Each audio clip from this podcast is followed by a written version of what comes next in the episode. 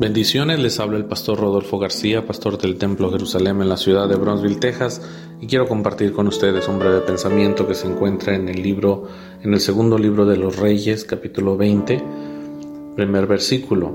Dice así: En estos días el rey Ezequías eh, se enfermó gravemente y estaba por morir. El profeta Isaías fue a visitarlo y le dijo: Dios dice que vas a morir, así que arregla todos tus asuntos familiares más importantes. Otra versión dice, arregla tu casa o pone en orden tu casa. Hermanos, en este tiempo difícil de enfermedad, de mortandad, donde muchos de nosotros, puedo decir que en su gran mayoría hemos experimentado, si no es que la enfermedad, hemos experimentado la muerte, la muerte cercana de un familiar, de un amigo, de un conocido, de un vecino.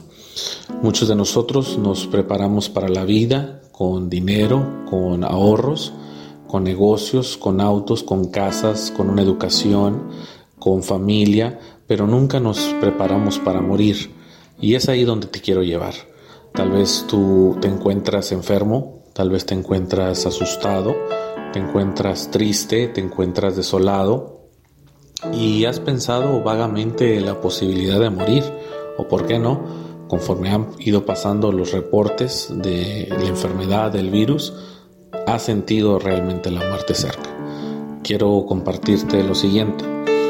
Nosotros tenemos un día determinado en el cual vamos a dejar de vivir en esta tierra y estaremos viviendo en el cielo o en el infierno. Dependiendo de la decisión que se tome en esta tierra, estaremos determinando dónde vamos a pasar la eternidad.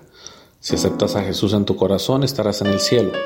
Pero aún eso no te exenta de que tienes que poner en orden tu casa. ¿Qué significa poner en orden tu casa? La casa debe estar siempre en orden, estemos o no estemos. El poner orden en la casa habla de varios aspectos, entre ellos el familiar, las rencillas, las contiendas, los problemas entre los hijos, entre el matrimonio, debe estar a cuentas. Si tu amigo o amiga te encuentras en un lecho de muerte, te encuentras desahuciado, te encuentras triste, te encuentras sin esperanza y tal vez sientes que es momento de arreglar las cosas porque todos en algún momento hemos sentido la necesidad de arreglar esto. Es tiempo de pedir perdón, es tiempo de perdonar, es tiempo de arreglar las cosas que no se han arreglado. La Biblia dice que si nosotros no perdonamos a nuestros hermanos, difícilmente Él nos va a perdonar. ¿Quieres obtener el perdón de Dios por tus pecados? Perdona al que te ofendió y pide perdón a aquel que ofendiste.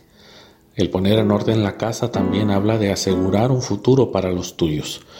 Poner a tus hijos, a tus hijas en un seguro eh, funerario, un seguro de vida que garantice por lo menos tu existencia y, tu, tu descendencia, por lo menos no pasen hambres que garanticen dentro de lo familiar algo modesto o, no tan exagerado o tan extravagante, pudiera ayudar a la paz de tu familia.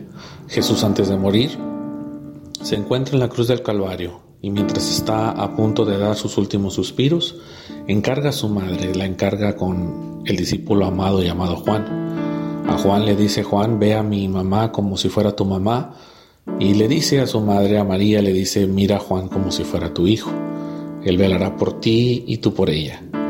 Entonces llega el momento que cada uno de nosotros enfrentamos este proceso.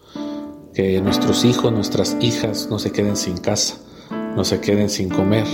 Garantiza el futuro de ellos.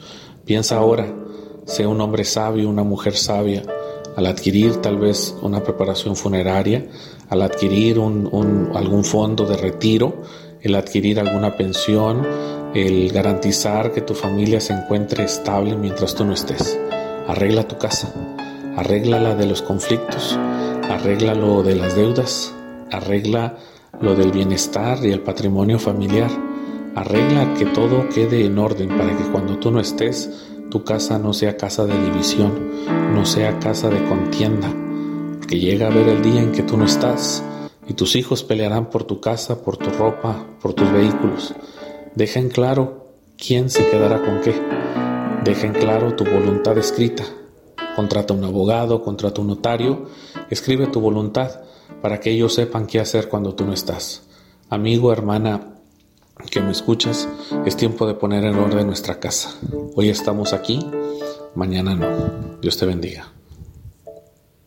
Gracias por escucharnos. Puedes visitarnos en nuestras páginas de internet o también en el 44 Western Boulevard en la ciudad de Brownsville, Texas.